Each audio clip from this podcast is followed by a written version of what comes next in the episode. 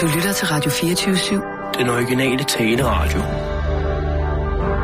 Velkommen til Bæltestedet med Simon Jul og Jan Elhøj. Vi skal til Nebraska, eller vi skal faktisk generelt til USA, for det er generelt et, et, øh, problemstilling øh, i USA. Men lige i det her tilfælde, der skal vi til Nebraska. Øhm, en ny traktor, eller en høstmaskine, den kan koste flere hundredtusind vis af dollars.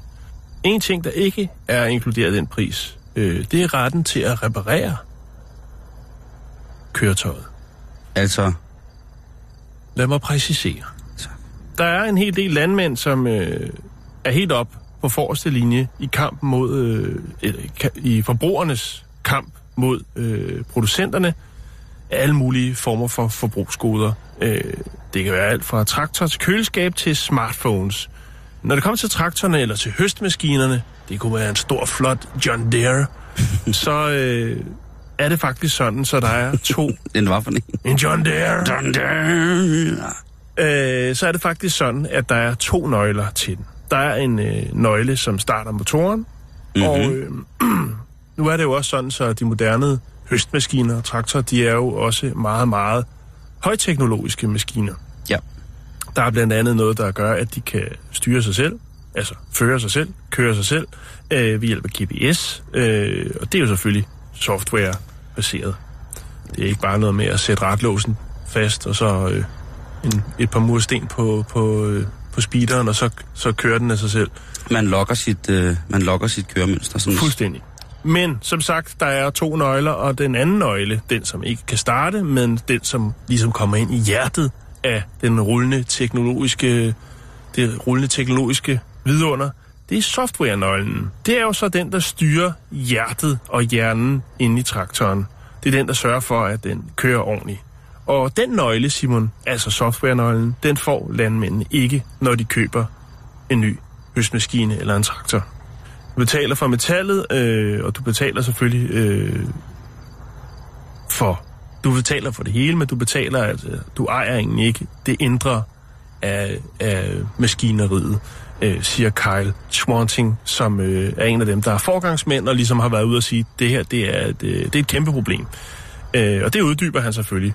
Øh, han har selv nemlig øh, haft et øh, autoværksted, og øh, der har han repareret alt fra biler til lastbiler, og der er jo den, øh, hvad kan man sige, der er der jo den nødvendige software, øh, ikke kun fordi han er, hvad kan man sige, var fagmand og kunne reparere, havde et værksted, men man kan altså også i, i dag købe øh, de forskellige ting, som man selv kan øh, kigge ind i hjernen på sin bil, eller hvad det nu er, man har.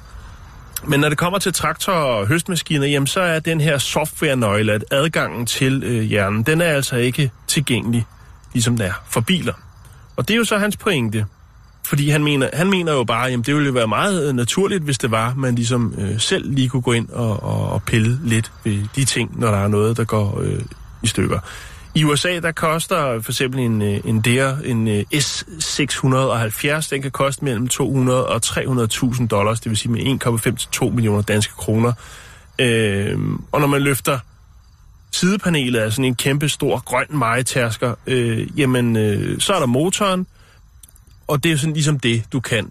Men, men alt i motoren er jo øh, styret via øh, software, og det gør jo, at, det vil sige, at han kan godt skifte tændrør eller noget, men, men der er altså nogle ting, som han overhovedet ikke kan komme ind og pille ved, fordi han ikke har den her software-nøgle. Det er kun forhandlerne, der har den. Og det er jo egentlig meget godt, og det kender man jo også med andre ting, at der er nogle ting, som man ikke selv får lov øh, til at pille ved. Vi Altså- kan vende tilbage til, hvad grunden er ved Okay. det, til det. Øhm, Money, money, money. Ja, lige præcis. Men det er jo også sådan, at det, de tjener vil jo godt tjene pengene, men øh, landmændene vil jo også godt spare nogle penge. Så hvis det er, at, at de øh, ligesom kunne spare nogle 100 dollars, øh, og altså alene det, som det koster at få servicebesøg, eller bare for en til at, ligesom at kigge på, hvad det er, jamen så tæller kasseapparatet, og Swanting han siger, jamen de penge vil jeg jo godt meget gerne spare. Øh, også fordi, at vi, øh, vi øh, høster jo ikke øh, 9 til 4 jo. Vi øh, høster jo, når der er mulighed for det, og det kan være dag og nat. Og øh, der er jo nogle ekstra taxeringer, hvis det er ude for almen arbejdstid, siger han. Øh, og hvis du holder ude på en mark, og du er midt i din høst, jamen øh, så er det ikke sikkert, at du har lyst til og har tålmodighed til at stå og vente på, at forhandleren, øh, en, en, øh, en tekniker fra forhandlerens side dukker op med en software-nøgle.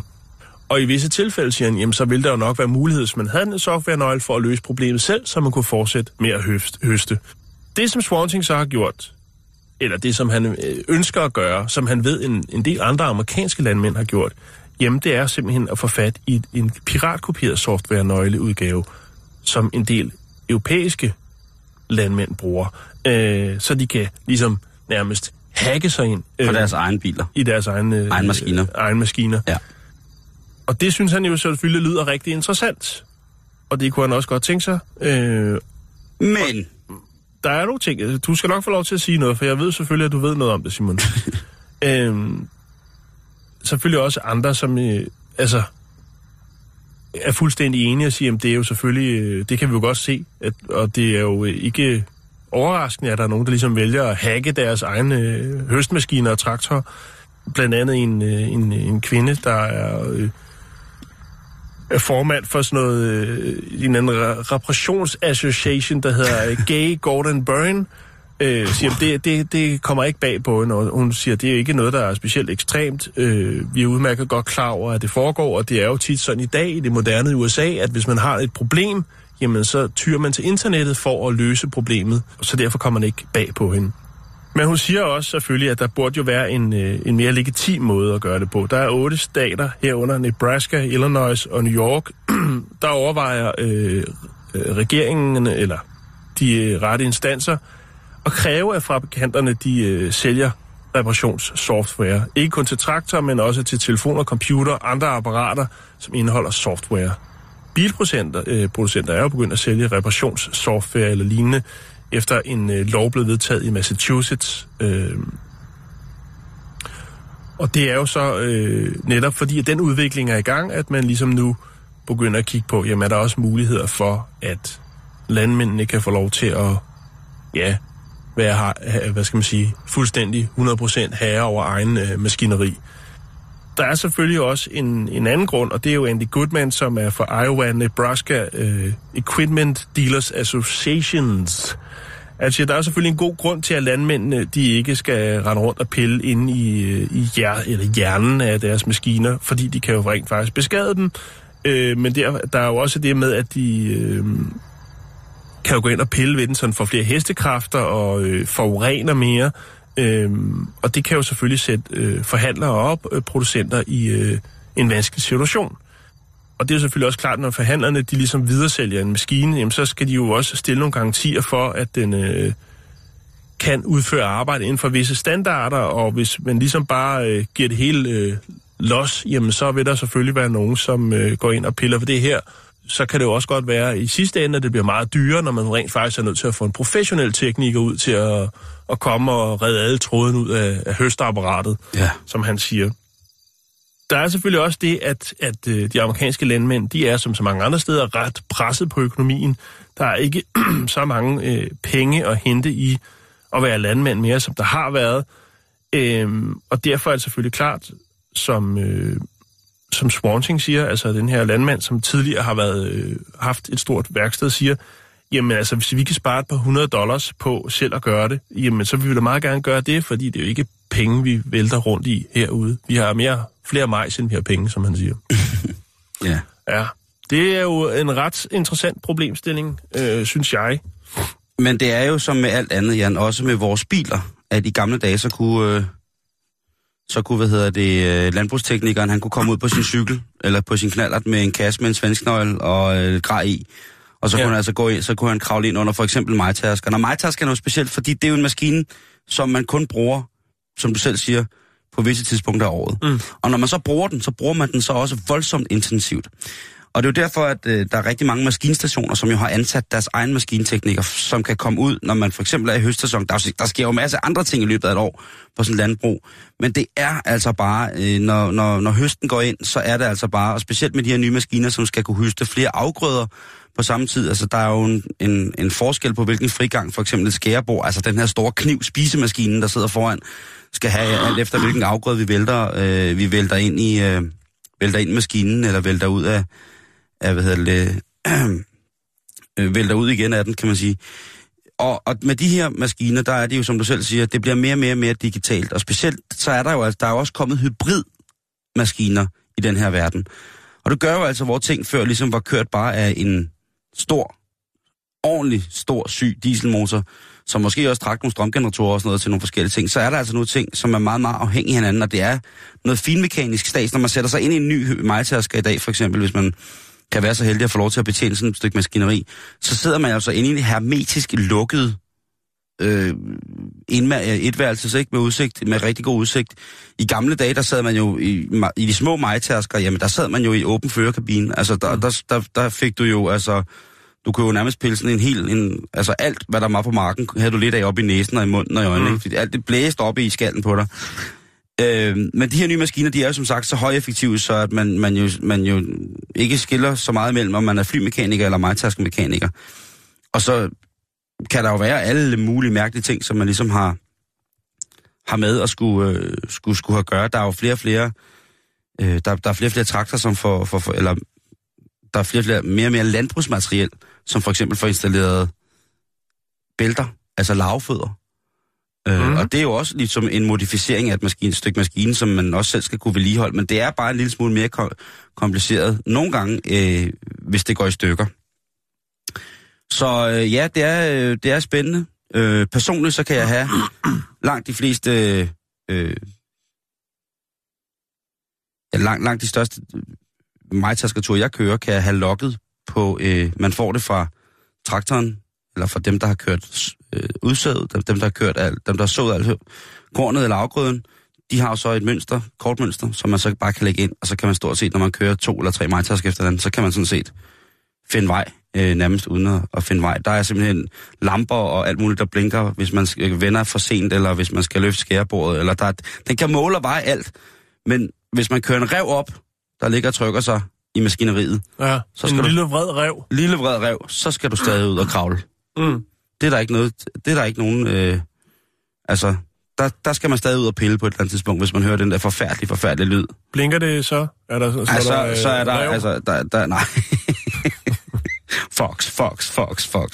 Nej, øh, men øh, hvis der kommer noget op, som ikke skal være øh, i nærheden af indsuget og sådan noget, så, så, så kan jeg love dig for, så står, øh, så er hele hele Hjalrup julemarked står og blinker lige op i fjeset på dig, og hyler, og der er alarmer og alt muligt mærkeligt, og man stopper og nødstopper, der er mange ting, der skal, der skal, skal røres ved. Men, øh, men godt, du gør opmærksom på det, Jan, at øh, der er altså også en, øh, en forstyrret kapital, som prøver at, at besværliggøre det, at øh, der skal høstes. Diskussionen i et andet program, et andet sted med nogle andre mennesker, var selvfølgelig, øh, skal vi så høste så meget?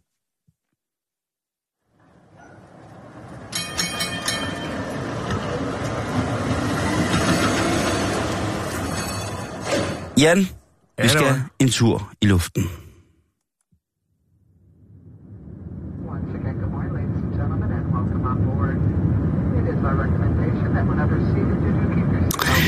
Forestil dig, du skal ud og rejse, og de surt opsparede penge skal endelig smides i grams på en skøn tur med sol, farvede drinks, billige kopivarer og en lille smule dårlig mave.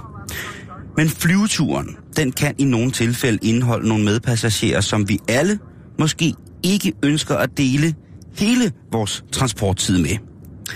Expedia, som er det her digitale rejsebureauer, man vil, de har spurgt over 10.000 af deres øh, kunder, hvilke medpassagerer, der måske godt kunne lære en lille smule om at, at rejse, eller måske, når alt kommer til alt, en lille smule om at tage et ganske almindeligt hensyn til sin medpassager. Er du en af de der øh, hensynsfulde passagerer, Jan, når du er ude at flyve? Øh, ja. Du er jo ret høj. Jeg er ret høj. Og ja. har lange gode stænger, og øh, jeg kunne jeg godt forestille mig, at i nogle små lokalfly, der hvor du er henne i i mærkelige dele af verden, der ja, altså, jeg har måske. jo lige været i Belgien, ikke? Jeg, jeg betegner mig og, og får også at vide... Det er jo ikke på den måde et uland. Er Nej, nej, uland, nej, uland nej, på mange nej, andre måder, nej, men... men, men jeg er øh, kun lige gået i gang med historien. Okay, undskyld. Jeg synes en gammel ikke par. Ja, også to. Ja, nå, men øh, er vi jeg øh, betegner mig selv som er et meget tolerant menneske. Og jeg var jo i Belgien, hvor jeg fløj med det, det mest... Altså, det, det værste flyselskab, man kan. Og det er øh, ikke... Altså, det er jo billigt, men der er også noget med noget, noget fagforening og sådan noget, der ikke helt... Og noget med noget medarbejder, der ikke bliver taget sig så godt af, som oh. i forhold til overens- overenskomster og den slags. Jeg hører dig, bror. Men, men det er jo egentlig ligegyldigt, kan man jo sige, for det skal man ikke forholde sig til som kunde. Man kan selvfølgelig lave statement ved ikke at bruge øh, disse øh, billige selskaber, men så igen kan man sige, de kan jo også bare øh, gøre det så raffineret, sådan som, som øh, man gør, når man for eksempel bygger en metro i København, hvor man så øh, lader de underbetalte øh, blive ansat af en underleverandør af underleverandør, eller noget af den dur. Ja, nu ved jeg godt, det bliver lidt politisk. Men, Nå, men det må det gerne det er være. ikke for at retfærdiggøre, at man kan komme til Belgien for 150 kroner. øh, men det er fandme billigt. Nej, men i hvert fald, der var det sgu ikke... Jo, der sad en dreng foran, og, og, og det- der har man jo været tolerant. Nu har jeg jo selv en, en røvfuld børn, og ved ligesom, at øh, nogle gange så er det svært. Og han, øh, han blev ved med at sidde og kigge... Øh, altså, mig i hovedet. og Han vendte sig om på stolen, så kiggede han, men han kiggede sådan bagud. Men det var sådan ret irriterende at have sådan en, en, en dreng, øh, sådan noget 40 cm fra mit eget hoved, og jeg var ret træt. Jeg ville drømte om at sove. Øh, men, men det der med... Nu er du endelig væk fra dine egne unger. Ja, og så kraftede... Nej, men hvad hedder det? Nej, men du ved, og så er der en, der sidder ved siden af, og så kommer den der kamp om armlænet, hvor jeg bare overgiver mig. Jeg sad gudskelov ved vinduet, så kunne jeg lægge Ja. ja. mig den vej. Øh, og så var der noget med noget virkelig, fordi at, at det var forsinket, så så har de øh, to sange, de spiller. Øh, sådan noget lidt øh, lounge øh, velkommen til. Det var fordi, det var forsinket, så kørte den der melodi bare i loop Åh, i de der nej. øh, 25 minutter. Og Var jeg det så- spagmusik? jeg var så tæt på at rejse mig op og spørge, prøv, kan vi ikke øh, måske sætte den på pause eller noget? Ja. Altså alle de der ting. Men jeg, jeg bed det i mig, Simon. Øh, og jeg kan faktisk ikke huske, hvorfor det er, jeg fortæller det her. Hvad var det, vi kom fra? Vi taler om, øh, med, og jeg spurgte dig, om du var sådan en irriterende medpassager. Ja. Nej, det er jeg ikke. Jeg prøver at acceptere, at, at vi er forskellige. Vi er, øh, det er mangfoldighed, når man øh, øh, er øh, fastlåst i sådan et øh, flyvende rør der. Og så er der ikke så meget at gøre. Mm-mm. Øh, og vi har jo haft i programmet rigtig mange øh, triste historier om folk, hvordan de, de opfører sig over for deres medmennesker. I sandhed, ja. Især når der kommer øh, Bloody Mary på bordet. S- Specielt, når ja. der er blot mere på bordet. Nå, men hvad er det... Jamen, øh, og den her liste for Overexpedia, det er faktisk, øh, jeg tænker lidt sådan, øh, skal man være sådan helt en nævenyttig pegefingerløftende og, og, og fremhæve den her liste, fordi jeg ikke... Men så læste jeg listen, og så kom jeg i tanke om, at jeg faktisk var enig. Og gør det mig så til en sur medpassager, skal jeg kigge en lille smule indad og efterrationalisere ja. i mine signalværdier, når jeg sidder i en flyver fastklemt? Ja, måske. Men lad os lige tage den her liste, Jan, fordi Ja, den, er, den er ret sjov. En af de ting, som øh, der er, hvad hedder det, øh, på 10. pladsen, eller på 14. pladsen, øh, der er mest irriterende på et fly, det er typen, der på amerikansk hedder The Single and Ready to Mingle. Altså hvis man er single og klar til ligesom at skabe nye relationer. Ja. snakke meget, fortælle. Den der med, nu sad du på flyet og gerne ville sove, Ja. den kender jeg udmærket godt. Nå, du skal også til Barcelona her, en lille svøbtur der, ja, Nå, kender du den bar? Vi kommer altid ned på en bar, hvor der er en, der El hedder... Toro. Ja, de har simpelthen så nogle gode Tapas. Kuala Lumpur dernede. De har sådan nogle gode tapas dernede, og så ved du, hvad øl hedder på spansk? Nå, nå, ja, det kan jeg lige fortælle dig. Det hedder cervezas på favors. Og, Jeg kender øh, godt... Øh, og, og det er ligesom gider. Det- øh, det single ready to mingle, den er åbenbart øh, på en 14. plads. ja, det... det Øh, så er der den person, som hele tiden skal ud og tisse.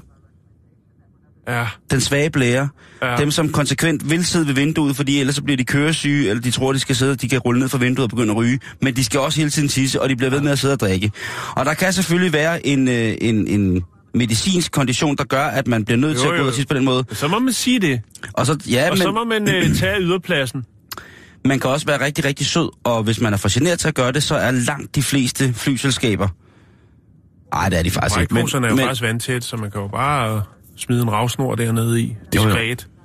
Men det kan jo være, at øh, der er nogle flyselskaber, hvor der stadig Voksenfly. findes øh, service tilbage, ikke? Hvor man kan sige til stewardessen, prøv at høre, jeg har øh, desværre noget, hvor jeg hele tiden skal ud og øh, lave tis. Men Det træk det her rør ud, øh, den her slange ud til... kunne du ikke, øh, kunne jeg låne din nederdel, så jeg kunne... Nej, Den er nemlig også vandtæt. det, det er jo det der med, at, at man, der, der, tit, øh, der er stadig få flyselskaber tilbage, som har service øh, i blandt deres stewardesser, som vil kunne sige, ved du hvad, skal jeg ikke prøve at finde en plads øh, på, på ydersiden, så du får den ved gangen i stedet for, så du Altså, ikke... jeg satte jo øh, 50 euro i, i buksekanten på øh, stewarden i flyet, og så fik jeg service. Gjorde du det? Ja, jeg fik ikke lapdance, men, men jeg fik service, og det er jo det, man skal huske, Simon, at, at man kan jo ikke forvente service, når man tager, øh, altså, det, den, øh, den billige øh, flytur, øh, tur, hvor man står op og holder i sådan gule stænger, ligesom i bussen, så kan man ikke forvente service, men hvis du betaler for det, så kan du godt få det. Det er jeg ret sikker på. Ja. Ja. Så er der øh, det nyforelskede par, som hele tiden skal Så kysser nus ja. og smaske, og øh, bare... smaske Øh, kys. helt, der er sådan en nyforelsket par, der hele skal sidde og fiste hinanden. Ja, i, det har øh, jeg prøvet en gang, hvor jeg skulle til Kreta med min mor, hvor Lotte Heise var med med en ny øh, flot fyr, hun havde fået. Og hun sad og råbte op, og de kyssede, og hun var fucking irriterende. Men er det ikke bare Lotte Heise? jo, jo, jo, hun var fucking irriterende. Også når hun gik rundt nede i byen, når man skulle finde en restaurant der om aftenen. Og så gik hun der og råbte op, og se mig, jeg tre meter høj, og har gang med en model, og... Ja, det var... Øh, Jeg synes, hun er mega smuk. Ja, det siger jeg. Jeg har ikke sagt, hun var grim. Nej, nej, nej. Jeg har bare men- sagt, det var ret irriterende at sidde i fly, fordi hun fyldte flyet op med sin... sin En anden, Nå, Kæft, øh, jeg hiver anekdoter frem. Ja, det fandme dig. ja, jeg elsker det, jeg elsker det. Jo, jo, men altså. Dem, øh, der har, øh, hvad hedder det, folk, der hele tiden skal spise, altså hele tiden får mad ind. Øh, måske har de, de køber både i vognen, og så trykker de på klokken, så kommer, skal de have mere, skal de have en sandwich, skal de have en skål et eller andet, jeg skal ja. lige have en lille marsbar. Forresten, skal jeg, jeg skal også lige komme ud. Er det ikke okay, eller hvad? Jo, men øh, det der så øh, er mange, der bliver irriteret over, det kan ikke irritere mig på den måde, men det er folk, som har madpakker med, hvor der for eksempel er øh, noget fisk i, eller måske en gammel ost. Det kan være, man har smurt en dejlig stykke, øh, stykke ost med, øh, ost, ostmad med oldmors kusse, og så øh, ligger den der potcase mad bare, og så lige så snart, at man ja. åbner den, så... Og det er faktisk sådan, at det kan man få, det undersøgte jeg, det kan man rent faktisk få øh, bøder for, hvis det er, at man... men Øh, man skal, bare, man skal jo bare vise hensyn, ikke? Og hvis man vælger at gå den vej, og man godt ved, at man sidder med noget, der stinker, altså, så skal man vise jeg, jeg sad... Jeg og sad der vil jeg sige, der kan jeg øh, til tider være helt frisk på pænt og sige, øh, prøv at høre, kan vi ikke øh, finde løsning på det der? Eller skal jeg smadre? Nej, hvad hedder det? Men Jeg, jeg, jeg, jeg havde en flyvetur til... Øh, åh, det er en god anekdote del, den her. Jeg havde en flyvetur til, øh, til Sydspanien, hvor der sad en hel familie, som skulle helst, øh, til synligheden glæde sig rigtig meget til at skulle på ferie. Det var dejligt at se. Og på et tidspunkt så tager, trækker faren en madkasse op, og så deler han altså ostmad ud til hele rækken. Ja. Og der kan man sige, det er et godt tegn på, at der er en familie, som lærer deres børn, hvad der er godt fra starten af. Fordi de unger, de fik altså gamle Ole for fuld gardiner. Altså, så hele rækken sad og spiste ost, som virkelig, virkelig lugtede mærkeligt. Jeg blev sådan i din bare... øh, Jeg synes, det var faktisk var... Jeg synes, når man ikke selv må spise det, så kan det godt være lidt klammer, øh, men jeg blev sådan set bare sulten. Men der var simpelthen øh, en, øh, en herre, der bag ved, øh, ved familien sagde, prøv at høre. Og det blev sådan en irriterende ting, ikke? Fordi det, de, de blev sure på hinanden, det blev ikke gjort på en ordentlig måde. Sagde, prøv at høre, nu kan du godt få pakket den der ost væk, fordi det stinker simpelthen af helvede til, og min hund bliver køresyg, og jeg har lige skidt bukserne, det er forfærdeligt. På 9. pladsen, der ligger den der slåskamp om, hvem der har ret til armlænet, når man sidder midt i flyrækken. ja, Øh, så er der nummer 8 på listen, og det er sådan, den synes jeg skulle være nummer 1, fordi det er den mest irriterende. Det er dem, som bare læner sædet tilbage, uden lige at spørge først. Dem, som tager flysædet og bare kaster det tilbage, mens man sidder med en helt skoldhed kop bouillon. Og så kaster de bare sædet tilbage, uden at spørge, øh, eller lige kigge først. De kører det bare tilbage. mm. Øhm, så er der vedkommende, der hele tiden prøver at komme forbi toiletkøen. Hvis der er en, en kø på toilettet, ikke? ja. men, men de er jo altid irriterende, nogle folk. Øh, så er der nemlig de der sladdertanterne på 6. pladsen. På 5. pladsen, der ligger øh, den mest irriterende... Øh, på 5. pladsen over de mest irriterende medpassagerer på fly, der ligger der øh, fuldefar. Starter med en, øh, en, en, en sød mand, man sidder og snakker med, eller en mor, man sidder og snakker med, og lige pludselig så er han eller hende bare hamrende stiv og vil snakke, rave, kysse og låne penge. Så er der vedkommende, der er øh, audiosensitiv. Øh, det vil sige, at... Øh, eller audioinsensitiv, det vil sige dem, der sidder med hovedtelefoner på, der spiller så højt, at man slet ikke kan være nogen steder, mm. og de slet ikke kan se det selv. Den aromatiske medpassager er der en lille smule øh, lagret, fermenteret, gærede nuancer, som træder frem, og så som flyveturen skrider frem, ja, for eksempel hvis man skal sove, og man skal sidde og svede en lille smule, ja, øh, er der så øh, en form for, for ny og spændende fauna i, øh, i aromaens vidunderlige verden, som spreder sig måske med et negativt fortegn, man ved det ikke, men de er i hvert fald ikke så... Øh, Forældrene, der rejser med børn uden at være opmærksom på det, når, når der løber sådan nogle unger op og ned igennem flygangen hele tiden og råber og skriger og slås med svær, uden at forældrene griber ind og tager hensyn til de andre øh, passagerer. Det kan også være noget, som øh, de her folk på Expedias adspurgte rejsende synes er rigtig, rigtig belastende. Øh, jeg kan ikke sådan blive pist over det, må jeg sige. Når jeg synes jo bare, det er sjovt, at der er nogen, der ligesom tænker, at Ej, det er jo bitte små mennesker. Tænk, at de, de kan løbe i den her lille gang. Hvor er det fantastisk.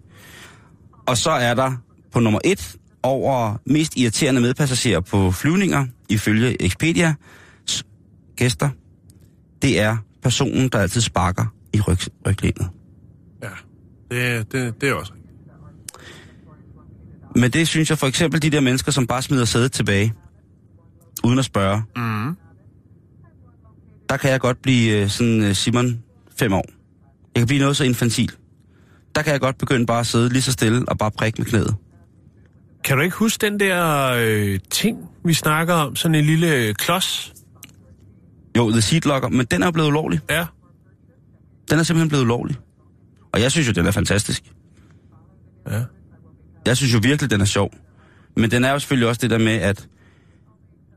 Det der med, hvis man lige spørger pænt først, eller bare insinuerer, at man lige lægger mærke til, om det kan lade sig gøre at lægge sædet tilbage. Det synes jeg altså er fint. Øh, men den der helt øh, overdrevne, nu kaster jeg lige hele sædet tilbage, og så kan det altså være det samme, den, øh, den, den forstår jeg altså ikke helt. Øhm, men mange, mange gode bud på, hvad de aller, aller, aller mest irriterende former for medrejsende kan være, Jan. Det må mm. jeg sige. Jo, det synes jeg. Øh, var og så øh, gav det mig også den der ting med, at øh, for eksempel kan jeg godt se det med mine hovedtelefoner nogle gange. Måske hører jeg for høj musik. Altid bedst at starte med sig selv, Simon. Og når man hiver sin kollektioner frem af gamle 70'er pornofilm, der er blevet digitaliseret, og man er hentet på nettet, dem skal man måske heller ikke sidde og se film, øh, vise øh, de medrejsende børn ved parret ved siden af. Fordi man synes, det er noget sjovt tøj, de har på. Så tænker jeg jo ikke over, at de også øh, puler helt vildt.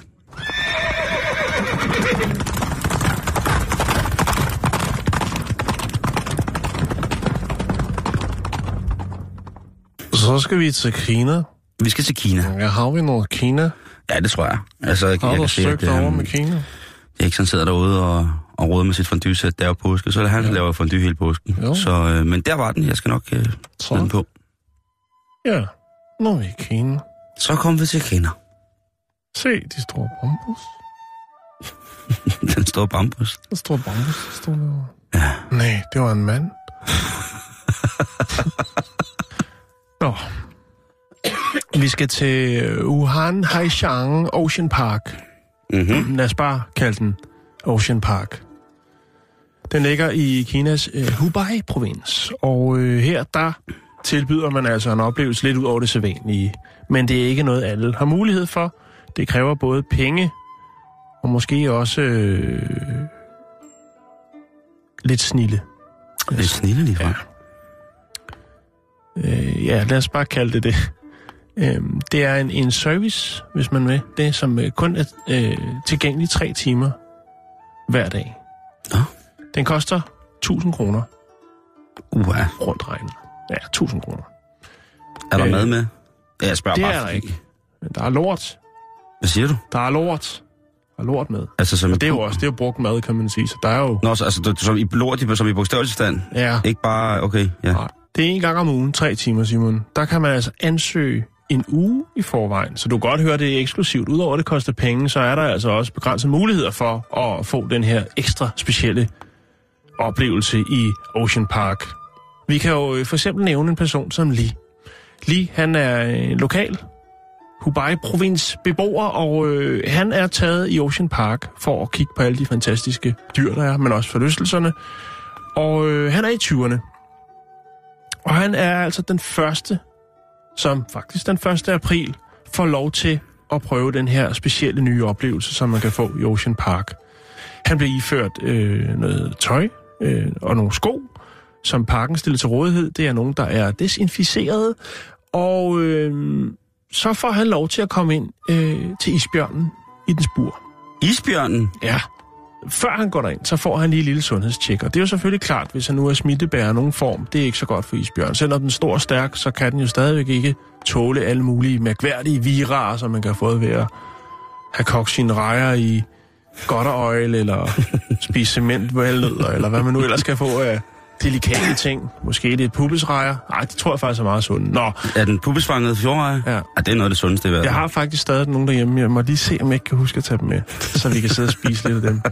Det glæder mig allerede. Øhm, Det er fanget. Nå. Du de er hjemmefanget, ikke? jo, jo, jo. Jo, jo, jo, jo. Det er sundt, det er sundt, du. Jeg var lige ude og stryge afbunden med mit... Med muffen. øh, fokus. Nå, hvad er det så, man får lov til øh, her? Og hvad er det lige for lov til som den allerførste? Vi snakker tre timer. Det er en gang ugenligt, men det er ikke tre timer. Der er tre timer til rådighed, og du har måske 10 minutter eller deromkring til den her oplevelse. Så er der en lille pause, og så kan der komme en ny ind. Men lige altså den første. Han får, lov, han får lov til at øh, forberede et måltid til isbjørnen. Og så får han også lov til at øh, kaste noget mad ind til den. Øh, og som øh, prikken over i det, jamen så får man også lov til lige at rengøre dens bur. Og øh, det er jo så et todelt bur. Der er en, øh, et, et, et, et udeareal, og så er der et indeareal. Og øh, når det så er, at lige han så bliver lukket ind i buret, jamen så bliver der lukket ned, sådan så han er inde i indearealet, og isbjørnen, øh, Valak, nej, isbjørnen, den så er udenfor. Så kan den stå og kigge ind. Og så er det, så får man lov til at fjerne, øh, hvad den nu har lavet af ting derinde. Det vil sige, hvis den har lagt en flot, flot, stor øh, isbjørndej, jamen så, øh, så får lige lov til at fejre den op. Kan man få den med hjem som en souvenir? Mm, det kan, står der ikke noget om, men Nej. du får lov til at, at tage, få taget et selfie. Og jeg har fundet et selfie lige, hvor han øh, er i gang med at samle lorten op. Ja. Han har nogle flot hvide øh, gummistøvler på, der er blevet stillet til rådighed, som er, selvfølgelig er blevet renset, så de er, som de skal være. Og så har vi altså ham med, med, med kost og bakke, som jo så får lov til at skrave den op. Og det er et billede. Det her det er den minde, han har resten af livet, Simon. Det er det her billede. Og det er jo så Øhm, det, han blandt andet har betalt 1000 kroner for. At se et billede. Så Jo. isbjørnen er inde på den anden side af trammerne der, ikke? Det, det, det virker lidt... Øh, jeg ved ikke hvorfor. Kinesisk? Ja, men det virker også det der lidt som om, at, at man betaler for at, at, at mue ud. Ja. Der er, der er jo sådan lidt... En, der er, Men folk betaler for de mærkeligste ja, ting, Simon. og det virker som om, der er en eller anden form for fetish i det.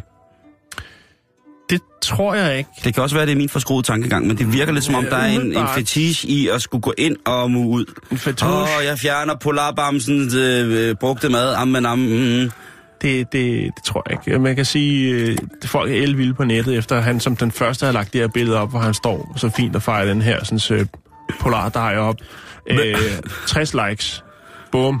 Så kører det. Lige der? Lige der. Ja, okay, så kan jeg godt se. Men Ja. det er jo også en fin måde at tjene penge på til øh, isbjørnanlægget eller til Ja. kaffekassen. Det er jo et øh, pilotprojekt, og det er selvfølgelig for at popularisere videnskaben øh, og viden omkring, øh, altså for øh, almen vældet omkring øh, isbjørnen og det. Og så giver det jo også lidt penge selvfølgelig, og, men man er også godt klar over, at man skal jo ikke bare rive alle mulige tosser ind og stå og skovle, øh, skovle bøf op og tilberede må- måltider til den. Den skal også have ro, så derfor er det netop kun tre timer, der er til rådighed øh, og man skal skrives op og alt muligt andet. Tre timer, der er til rådighed øh, hver uge. Så man har selvfølgelig, det er ikke bare sådan, at man øh, propper den ene øh, turist eller kineser ind efter den anden. Øh, alt med måde. Men stadigvæk, på et eller andet tidspunkt, så kommer der vel et hashtag, man kan søge på, øh, tænker jeg, kinesisk hashtag, hvor man så kan se en helt flot collage af folk, som Har været mue ud. Ja. Ja. Ja, Vi er vilde med Kina. vi er vilde med Kina. Jeg ved faktisk ikke, om jeg vil betale 1000 kroner for mod hos isbjørnene i Zoologisk Have i København. Nej. Det tror jeg faktisk ikke, jeg vil. Nej. Jeg er enig. Og, altså, Hvis de ringede og sagde, at de havde brug for en hånd, ja. så ville jeg da sikkert gerne hjælpe en dag, hvis jeg kunne. Men jeg vil ikke betale for det. Nej, nej, det... Men alligevel, så er indgangsprisen med? det er, 1000 øh, kroner? Nej, nej, det er ekstra. Det koster ekstra, Simon. Wow. Ja, Business. Er business.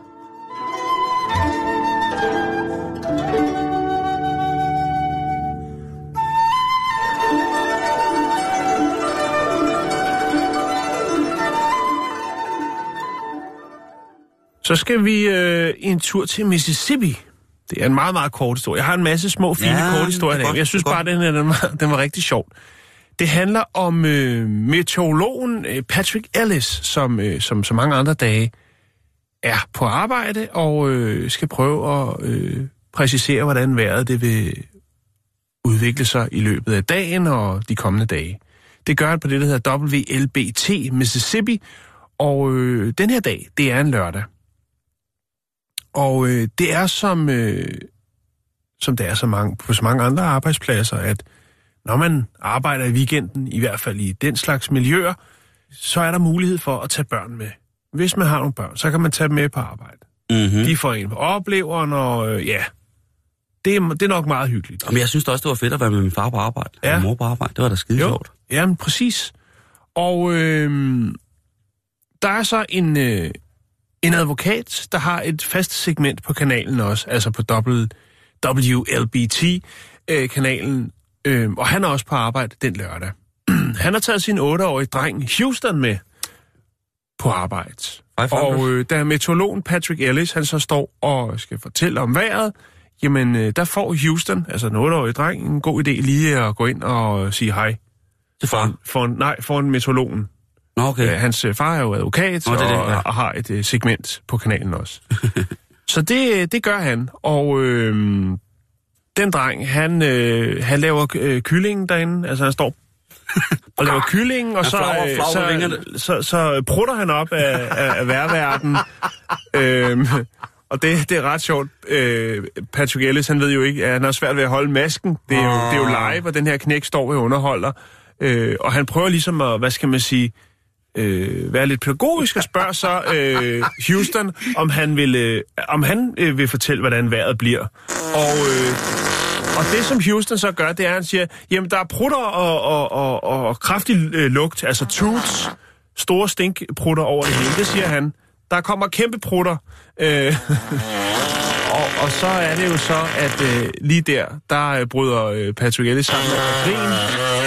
Og så kommer, så kommer faren lige øh, hurtigt ind og snupper øh, sin søn. øh, og det er et fantastisk klip, som jeg tænkte, det kan vi godt lige dele på sådan en dejlig dag som i dag. Kan jeg vide, hvad Jaren vi havde sagt? Det er ikke til eller Tanne. Tanef, han var gået amok. Tanef, Ja, der er havde, nogen, der- Tanne, der er ikke nogen, der fucker med Han er Tanef. meget ambitiøs omkring Ja. sit vejr. Han tager holder, rundt og holder foredrag om vejr. Jamen, det, er Ja. det, det, det er jo det. Ja. det altså, han, øh, han, havde, han havde fucket knægten op lige på stedet. Øhm, Altså psykologisk, ikke? men, øh, inden, Mind tricks.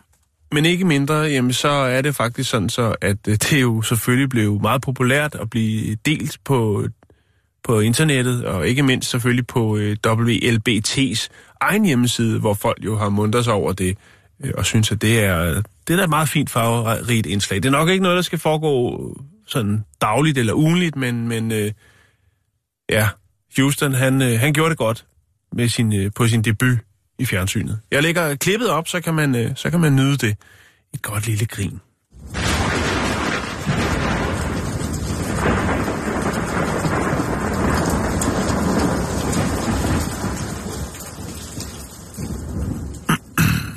Nu skal vi snakke om noget sport, Jan, og det er jo noget, vi ellers ikke snakker så meget om.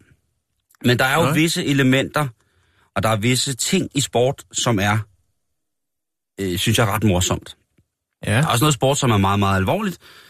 Men der er, ligesom i alle andre af livets mærkelige ting og sager, så er der jo altså øh, sjove ting, der sker. Og kritiske ting.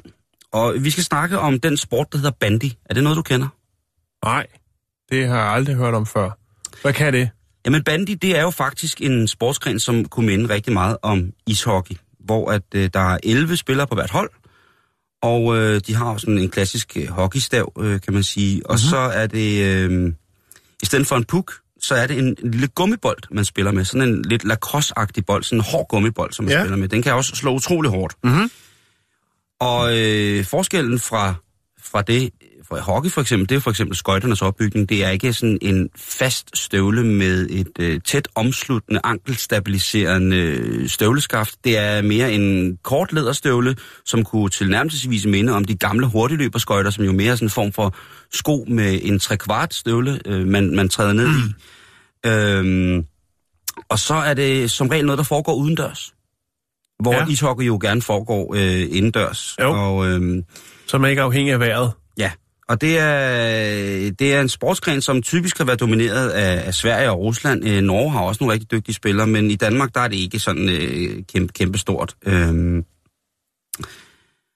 Og som sagt, i Rusland, der går de altså, øh, går de altså til den. Øh, og, og man skal måske lige sige, at det her med hockey, det er jo altså noget, som er blevet spillet i rigtig, rigtig mange år. Det er jo noget, man kender tilbage helt fra, øh, fra, fra, fra, fra Minia i, i Ægypten, Mm-hmm. øh, hvor man finder en, en tegning altså af, af, af to sportsfolk øh, med hver sin hockey-lignende øh, stav, klar Ja. til at, at, at, at, at gå, i, gå i krig. Og øh, i Japan for eksempel, der har man det, der hedder kachi, eller dakio, i den sydamerikanske original aztekerkulturen, der har vi jo øh, øh, chuka, som også er sådan en, en, en, en sportsgren, hvor man blandt andet brugte stave af, af hjorteknogler til at øh, slå en, en træbold. I, I forskellige historiske skrifter er der jo beskrevet for eksempel om, øh, om slaget ved maraton, her hvor den berømte maratondistance på 42,1 eller andet kilometer bliver lavet på grund af en budbringer, der skal løbe. Jamen der ser man også et, øh, et spil, hvor der hvor bliver brugt den her øh, banja, og det er der ordet bandi stammer fra. Ba- Banja, det er det teutoniske ord for krumstav. Mm-hmm. Så man kan jo sige, at der sikkert også er mange mænd, som på en anden måde besidder en banja. Banja, banja, banja, banja. Nå, men tilbage til det her, den her sportsgren, som er kæmpestor i Rusland. Der, går der, der, der, er, der er penge i det, der er spil i det, og der er sikkert også lidt korruption. Og det er ikke fordi, jeg vil skære alle over en kamp i Rusland, men der er bare visse rigtig... Ej, lad os bare sige, der er lort der mange eksempler på, at Korruption fungerer rigtig godt i Rusland. Ja. At det ligesom ikke er på den måde ulovligt, men det er sådan en del af, af sporten. Ja. Det er en sport i sporten. Hvad kan vi slippe afsted med? Men der var altså et klassisk opgør. Nu ved jeg, Bandy Freaks ude i mellem vores lytter, jeg ved, der er mange bandyspillere, der lytter, øh, de vil sige, den har vi hørt. Men for os andre, og for de andre lytter, som ikke er, er bandyorienteret, så skal vi snakke om, øh, om den kamp, der bliver spillet øh, imellem Baikal, øh, Energyr og Vortnik. Og øh, det er i den, det, der hedder den russiske Superliga af bandy. Kæmpe stort. Kæmpe, kæmpe stort, Jan. Da der er 22 minutter tilbage af de øh, 90 minutter, man spiller ligesom i fodbold 2 gange 45 minutter, øh, der, øh, der bliver der i, øh, i, i, i kampen, som bliver spillet i Argansk i det nordvestlige Rusland, der bliver stillingen øh, vist på tavlen som 0-0. Og der er det lige pludselig, at der driver en, øh, en djævel over isen og rammer Oleg øh, Pivovarov. Meget, meget dygtig bandespiller fra Rusland. Han løber pludselig øh, kontra på sit eget hold og scorer tre selvmål. Lynhurtigt.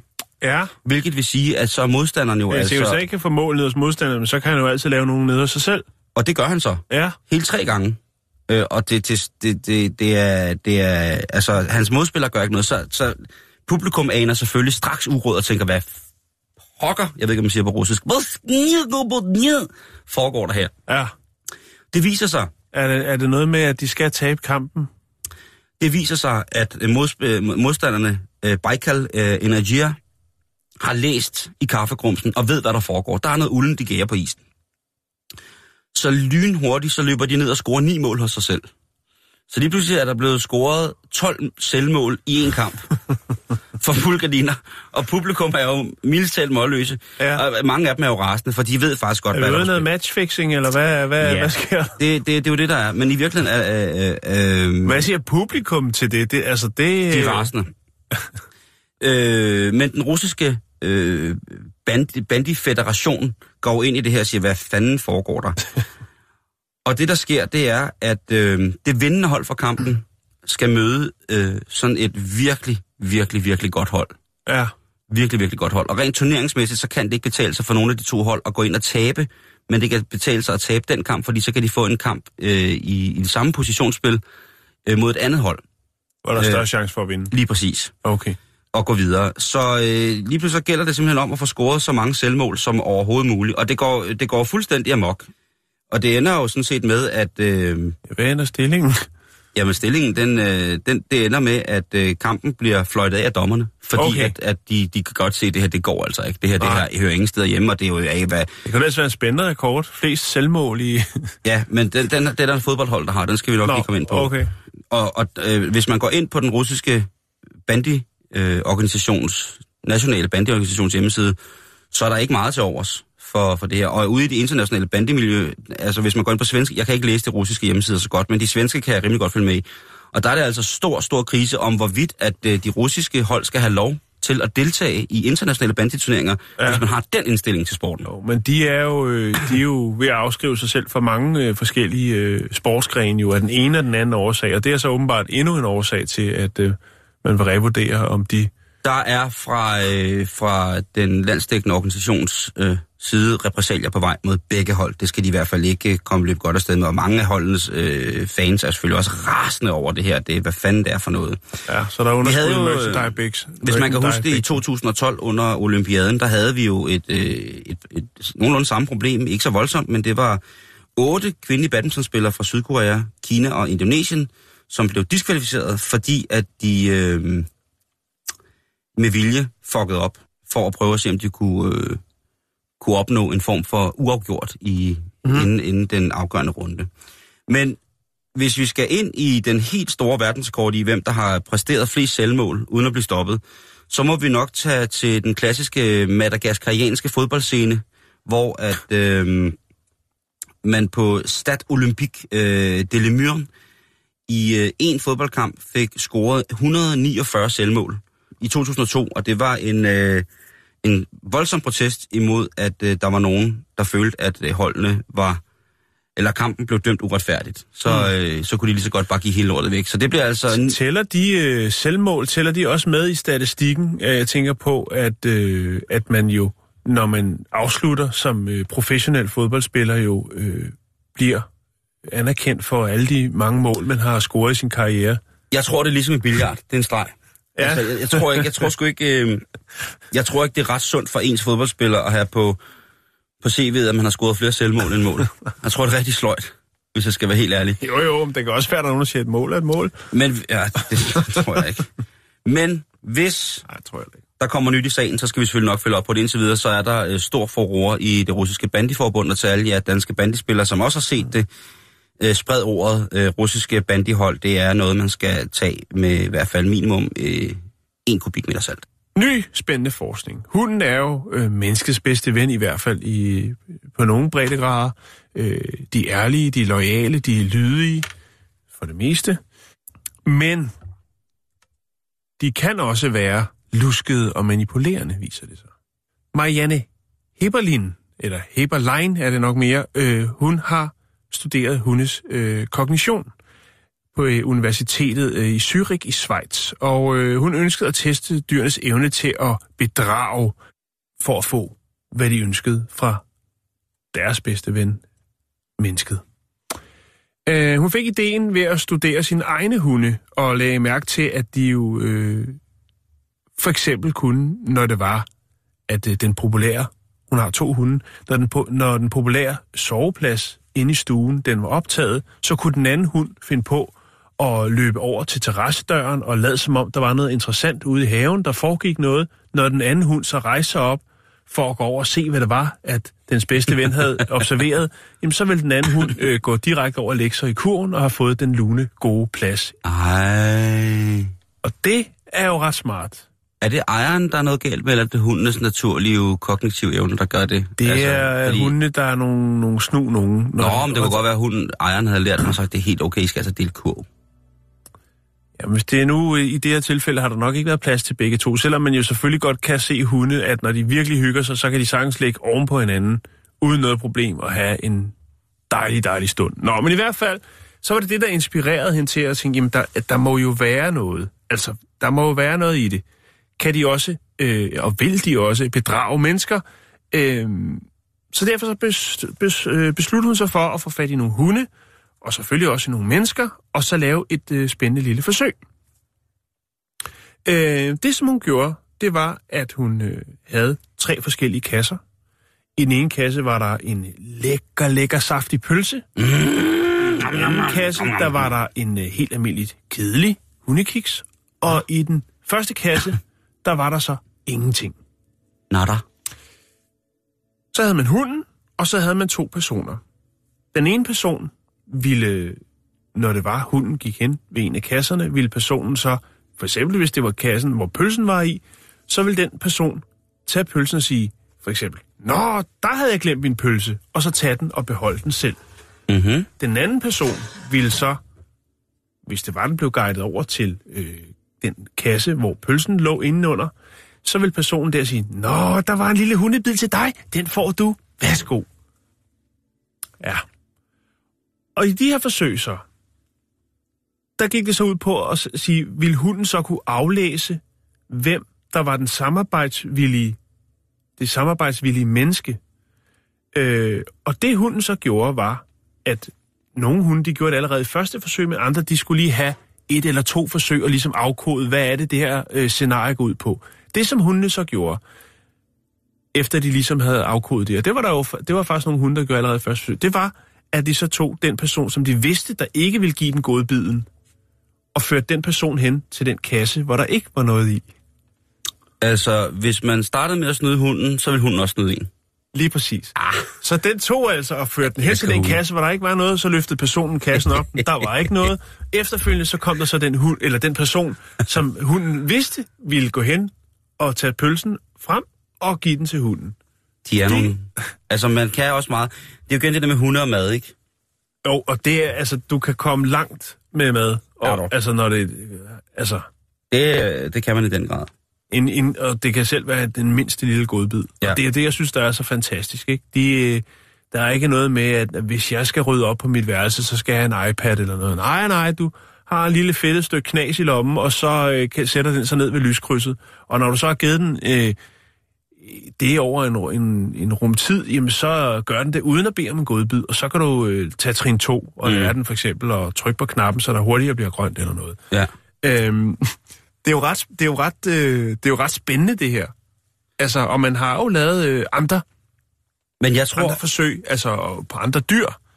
Øhm, ja, hvad vil du sige, Simon? Jeg siger bare, når man er vokset op med hund, som jeg jo er, så, så finder man jo ret hurtigt ud af, at det er sådan, at øh, de, de tænk, kan jo sagtens tænke selv. Og ja, de vil måske godt øh, snyde en, eller de vil måske godt narre en til et eller andet. Øh, det, det, det, og, men det, man bærer jo altid over med dem på rigtig, rigtig mange måder, Ja. fordi de er, er, er jo, jamen, det er jo ens lige, det er jo et lille bud, det er jo woofy. Det var selvfølgelig øh, forskelligt fra hund til hund, hvor hurtigt den ligesom afkodede, øh, hvad det var, der skulle til for at, at, at få øh, godbid. Men der var altså også nogen, der lynhurtigt kunne afkode det. Og det er jo, øh, det synes de jo selvfølgelig, eller synes øh, Heberlein selvfølgelig er, er spændende. Det synes jeg da også. Øh, andre dyr, såsom aber, øh, som jo er et af dine favoritdyr, jamen de øh, Hold din kæft. kan også øh, værs, altså de skal bruge længere tid, de skal bruge flere gentagelser for at ligesom at, at lære at regne den ud. Der er jo lavet mange forsøg til der, hvor man ser dem i et rum, hvor de skal løfte nogle ting op og dreje noget for at få, øh, det er selvfølgelig også noget, der kræver lidt mere, men øh, bare, øh, altså ved tankens kraft, skulle til at sige, altså der kan hundene regne ud, at jamen, det, det er sådan her, det går ned. Hvis jeg skal have den dejlige saftige pølse, så er det sådan her, at øh, det går ned. Hvad er din yndlingshund? Har du en yndlingshund? Jeg har, jeg har mange. Og hvis vi øh, skulle lave- Jeg har kun haft én hund, og det er en Weimaraner, og det er øh, stadigvæk min yndlingshund. Ah, Ikke den var- øh, men, men øh, rasen kan jeg godt lide. Ja. Øh, men der er altså... Også fordi det er lidt, der, er- der er både sådan, der er noget fantastisk jagthund i den, ja. men der er jo også noget Scooby-Doo. Der var noget Scooby-Doo over James. Helt, helt, helt sikkert. Og så var der det der det klassiske med store hunde, fordi han Ja. var jo en ret stor hund. Jo, der jo, var det jo. der med, at han troede, han var meget lille nogle Ja, han gange. troede, at han var hans... Altså, han fyldte kun hans hoved. Resten, det var bare noget hvidhæng. Øh, Jeg så huske, han kunne- sådan, jeg kan huske, du havde sådan en lille bitte sofa, ja. når man sad i den, og så Hvis James... der sad tre mennesker, så skulle han i hvert fald også lige være der. Det var fantastisk. Så kan jeg også godt lide en hund, der hedder en Visla, som faktisk er det samme som Ja. en Weimaraner, bare uh, same, same, but different. Den er Ja. jo rød. Øh, og så har jeg også altså en helt almindelig, skulle til at sige, golden retriever. Ja. Men jeg kan også godt lide cocker spaniel. Jeg kan lide alle slags ja, det er faktisk rigtigt. det kan jeg godt. Altså, hvis jeg skal på... Du er lidt lun på den der øh, rev der. Hvad? Ja, det er Shiba Inu'en, Ja. den japanske jagthund, den Ja. kan, men jeg er jo vokset op med rohåret gravhund, så dem har jeg jo... Dem kan jeg virkelig også godt lide. Ja, og så, du har jo mødt øh, alle vores gravhunde, så ja. det er jo ligesom, det er jo, det er jo, der er jo noget, bare noget reggae og noget jazz over sådan en gravhund, som man slet ikke forstår. Ja. Lige indtil man slipper den løs i en revgrav, så skal du, det er ikke så godt. Og så tager instinkterne over. Ja, lige præcis. Men øh, vi, vi, er, vi elsker hunde i det her program. Ja, Øh, det, og, øh, det gør vi. Og øh, jeg skal nok få den Shiba Inu en dag. Jeg elsker, elsker de hunde.